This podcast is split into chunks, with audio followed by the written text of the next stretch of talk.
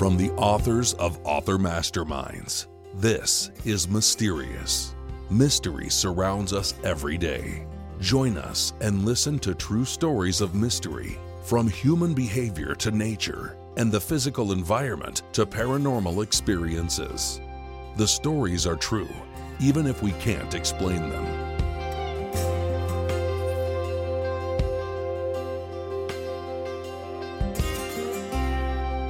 Find idioms interesting.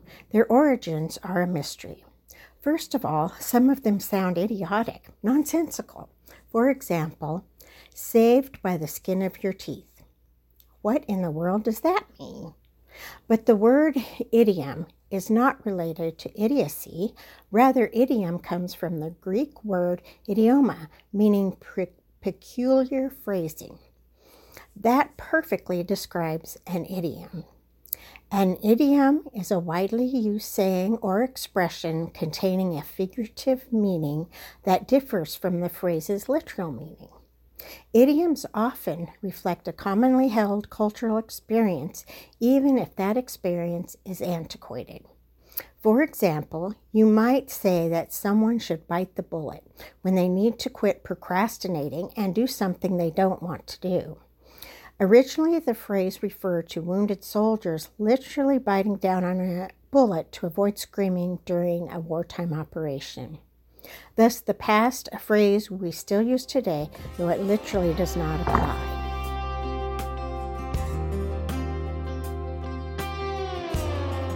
Welcome to Mysterious. I am Rebecca Wetzler, and I will be your host for this episode.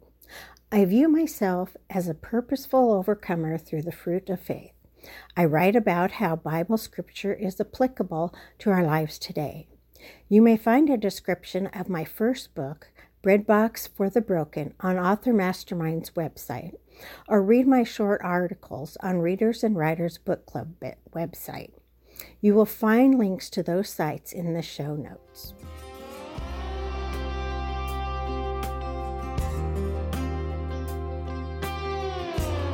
Let's start with the Good Samaritan. You might be surprised to learn there are more idioms from the Bible than just the well known Good Samaritan. Or perhaps you don't even realize that the Good Samaritan comes from the Bible. I think it is common knowledge that a Good Samaritan is a person who renders aid in serious or life threatening situations out of compassion, does not expect payment, such as when people stop to help at car accidents to encourage people to help without fear of reprisal. Good Samaritan laws have been passed nationwide to provide legal protection for an individual who renders aid to an injured person in an emergency before trained help arrives. These laws apply in situations that are recognized as an emergency. Services are voluntary, they are not grossly negligent, and the victim accepts it. Now, if the victim is unresponsive or unconscious, consent is implied. Now, I was surprised to note, however, in some states you are required to have a CPR certification to be covered by Good Samaritan laws. In most states, witnesses are not required to render aid, but a few have enacted failure to act laws, which require bystanders to provide minimal assistance, such as calling 911. The origin of the Good Samaritan story is in Luke 10 25 to 37. An expert in Jewish law was testing Jesus, asking Jesus what he must do to have eternal life. Jesus responded by asking him, What is written in the law? The law expert answered with the two great commandments First, love the Lord your God with all your heart, with all your soul, and with all your strength, and with all your mind. And secondly, love your neighbor as yourself. Jesus told him he answered correctly. However, the expert further asked, But who is my neighbor? Jesus answered with the Good Samaritan parable. The man going from Jerusalem to Jericho was attacked, stripped, and beaten half to death by robbers. Both a priest and a Levite, the Levite tribe of Israel were assistants to priests, saw the victim and passed on the other side of the road. A Samaritan, however, had pity on the victim, treated him, took him to an inn, and paid for his care until he recovered. It is significant that the person who helped was a Samaritan rather than either of the religious Jews who passed by. For centuries, the Jews and Samaritans hated each other based on political and religious difference. Yet Jesus, a Jew, chose the hated Samaritan as the man with compassion. Speaking in Memphis in April 1968, Dr. Martin Luther King Jr. shared an inspired explanation of the three passerbys' thought processes. He suggested the first question that the priest and Levite asked themselves was If I stop to help this man, what will happen to me? Conversely, when the Good Samaritan came by, he reversed the question If I do not stop to help this man, what will happen to him? The parable of the Good Samaritan, according to Dr. King, teaches us not to worry about possible negative consequences for ourselves or rely on someone else to do the right thing instead of ourselves. We should be willing to take risks in our efforts to help our neighbors, just like the Good Samaritan did.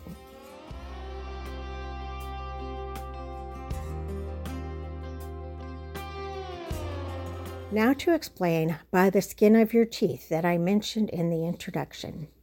Isn't this a strange one? It's understood to mean barely getting through something. For example, it could be barely passing a test or barely making it out of a car accident alive. It comes from the Old Testament's book of Job. In the beginning of the story, Satan comes before the Lord, and God complimented Job's righteous life. Satan counters with Job only served faithfully because God had put a hedge about him, protecting his prosperity. Competent in Job's devotion, God allowed Satan to afflict Job with any number of calamities. In one afternoon, all his children were killed, all his animal stock was stolen, the servants caring for them slaughtered either by invading forces or supernatural means. And not long after that, Job is afflicted with a terrible skin disease, painful boils from the soles of his feet to the crown of his head. See Job 2 7. His three friends came to comfort him. However, despite his utter despair and being so afflicted physically they at first could not recognize him, they still lectured him on how he must have brought this upon himself. After many lamentations, accusations, suggested sins, flaring temperatures ad nauseum, Job pointed out his intolerable physical condition in Job 19:20, saying, "I am nothing but skin and bones. I ex- have escaped only with the skin of my teeth." And he asked his friends for pity. Biblical scholars are still unclear what exactly Job meant by the phrase. The simple interpretation suggests Job's suffering left him just skin and bones, covered in boils, and perhaps only his gums, the skin on his teeth, were free of boils, or he was referring to his lips, the skin over his teeth. Whatever the literal meaning of his phrase at the time, the underlying implication is he was barely making it. After the long conversation with his unhelpful friends, the Lord spoke to them. He rebuked Job for forgetting God as sovereign and infinitely wiser where man is limited in ability and wisdom.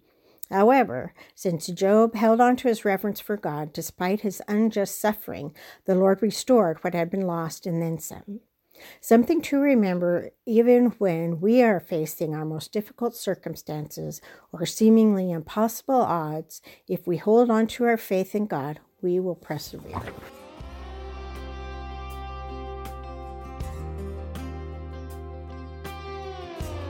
Now let's look at the writing on the wall. The writing on the wall has been used as a proverbial omen of misfortune since the early 18th century.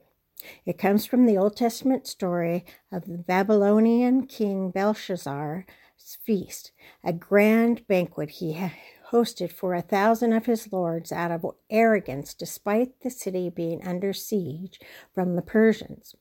He ordered the valuable holy vessels looted from Solomon's temple to be brought in for use during the feast. Using the sacred items grossly blasphemed against the holiness of God. As recounted in the book of Daniel, chapter 5, verses 1 through 31, in the middle of the feast, a ghostly disembodied hand appeared behind the king and wrote on the wall, Mene, Mene, Tekel, Upharsin, I probably didn't pronounce any of that right. When he, nor his wise men, nor the enchanters could interpret the text, the words are literally a list of different Hebrew measurements. King Belshazzar called on the prophet Daniel, who explained that the message meant the king's kingdom had been numbered, weighed, and divided. In other words, Belshazzar's days as king were numbered because he was weighed and found unfit, and that very night his kingdom would be divided. As foretold, that night King Belshazzar was killed, and the Babylon and Babylon was claimed by the Persians and the Medes. Fulfillment of God's judgment against the arrogant and godless ruler was swiftly completed.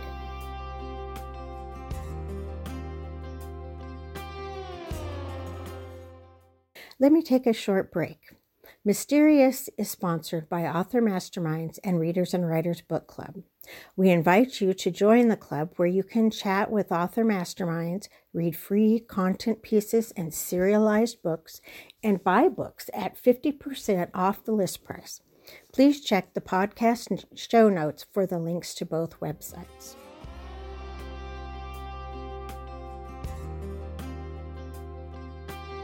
The idiom wash your hands of a matter was first said by a Roman governor. People use this phrase when fed up with something. You're done with an issue and will take no further responsibility for it. In other words, you wash your hands of the matter. Its origin was during one of the most defining pivotal events in world history.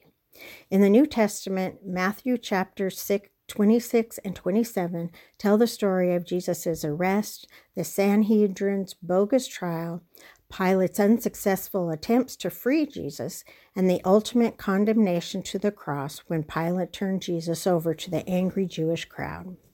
Pilate figured out that this was all about the Jewish religious envy and continued to ask the crowd to release Jesus. Meanwhile, his wife had troublesome dreams about it, so insisted he have nothing to do with condemning Jesus. The Jews claimed their law was broken when Jesus proclaimed he was the Son of God, at which Pilate became even more frightened to condemn Jesus. However, once the crowd accused Pilate of not being a friend of Caesar's if he freed Jesus, given they claimed his teaching stirred up trouble and he was opposed to paying taxes, which was not true, Pilate essentially had to give in. Matthew 27 24 says, When Pilate saw that he was getting nowhere, but that instead an uproar was starting, he took water and washed his hands in front of the crowd. I am innocent of this man's blood, he said. It is your responsibility. After Pilate proclaimed, proclaimed he was innocent of Jesus' blood, the Jews were responsible for deciding to crucify him. He turned Jesus over to the angry crowd. The Jewish religious leaders, their lies accomplished their murderous goal.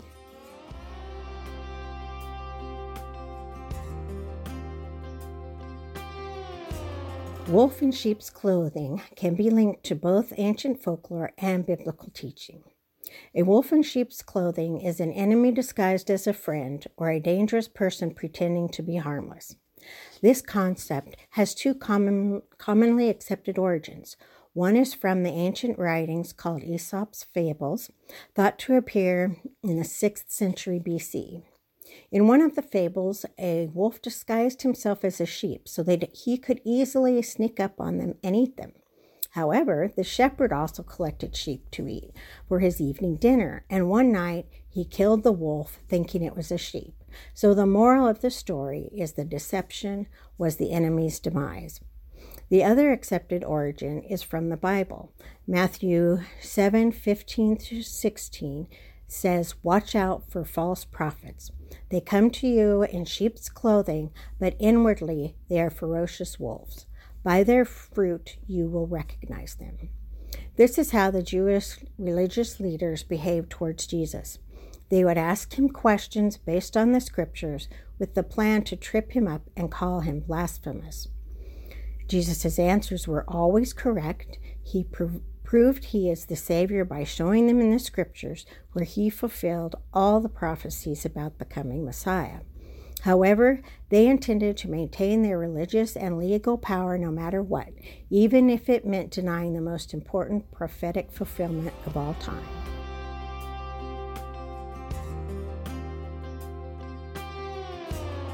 Let's move on to a drop in the bucket.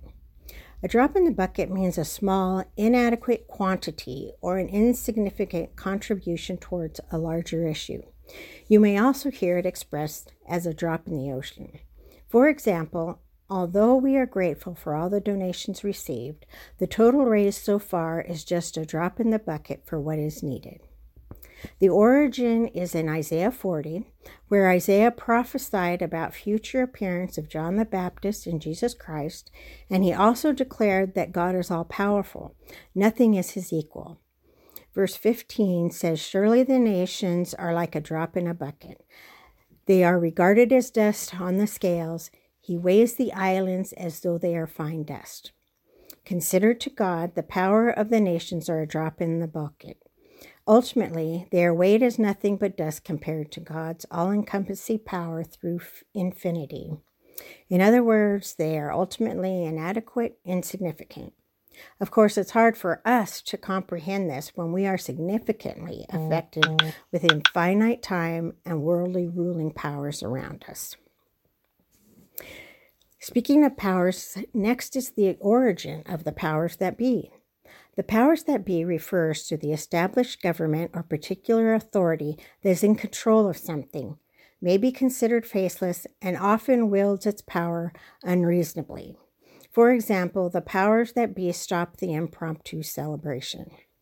The phrase is derived from Romans 13:1. Let every soul be subject unto higher powers, for there is no power but of God. The powers that be are ordained by God. The context is Paul telling Christ's followers that they still need to submit to governing authorities because God allowed them to be in power. Submitting was often onerous because both Jewish religious leaders and Romans persecuted Christians mercilessly. Modern populaces can often feel the same way about authorities, having to submit to even unreasonable or nonsensical rules.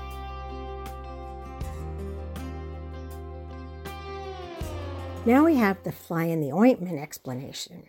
Fly in the ointment has a brief origin story. Its meaning refers to a small but irritating flaw that spoils the whole or delays progress.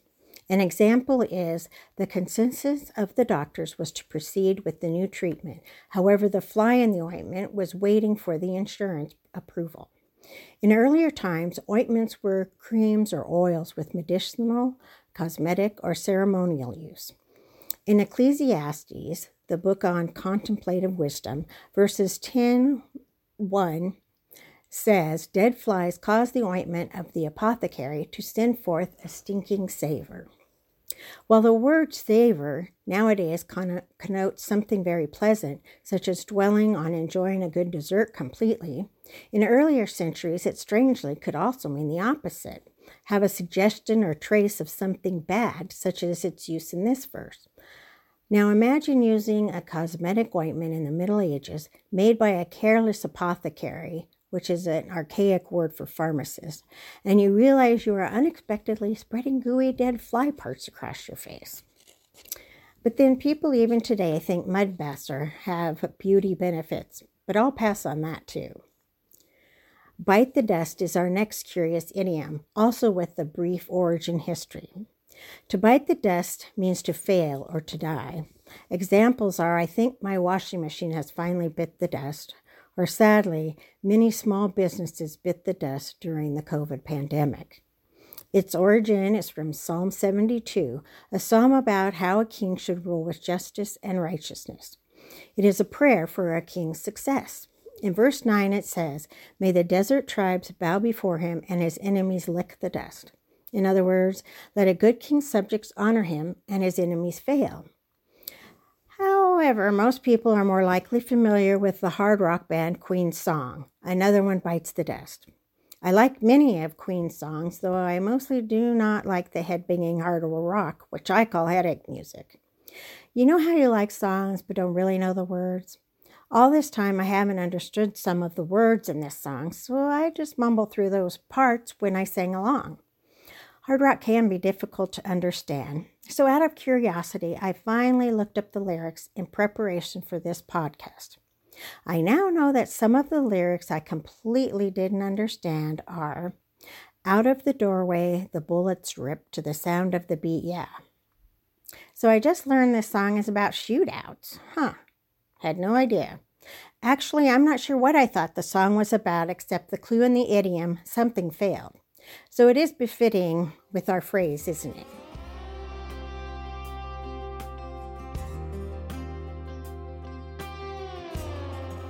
This one is most likely more well known than the Good Samaritan, and advice every one of us should follow do unto others as you would have them do unto you.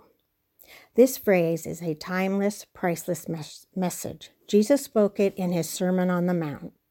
Matthew 7:12 says, "So in everything, do to others as you would have them do to you, for this sums up the law and the prophets." The phrase is commonly known as the golden rule. In a sermon described in Luke 6, Jesus repeats it when teaching about loving your enemies. Verse 31 quotes, Do to others as you would have them do to you.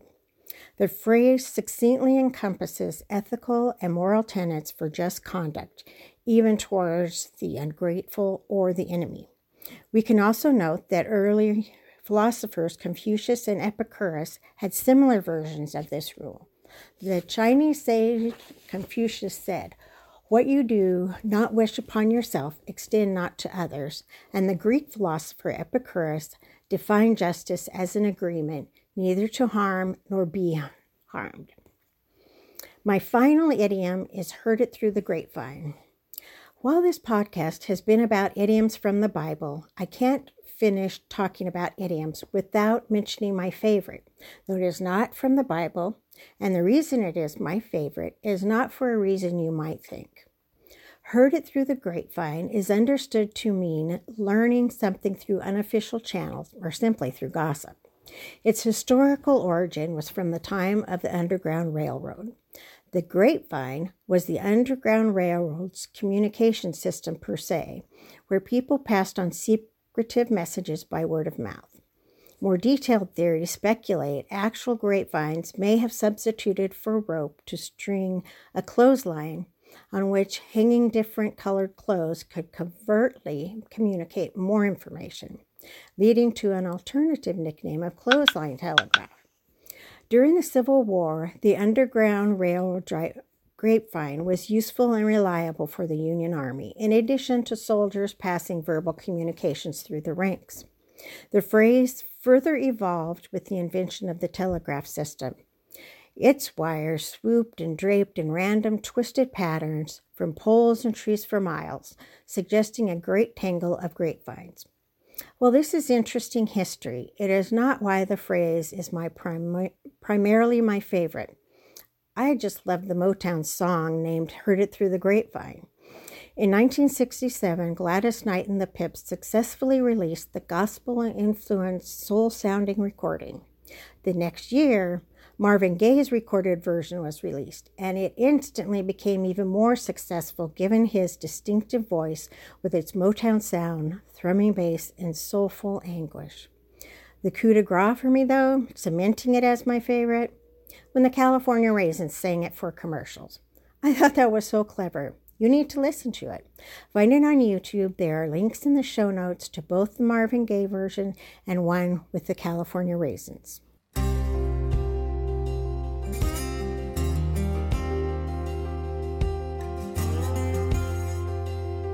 Thank you for listening. If you enjoyed this podcast, don't forget to subscribe. Remember to take a look at the show notes for links to author masterminds, Readers and Writers Book Club, and the links I referenced during this podcast. There are also links to my social media. Again, please subscribe wherever you listen to your podcast so you don't miss a single episode of Mysterious, where my fellow authors and I explore mysteries in the world around.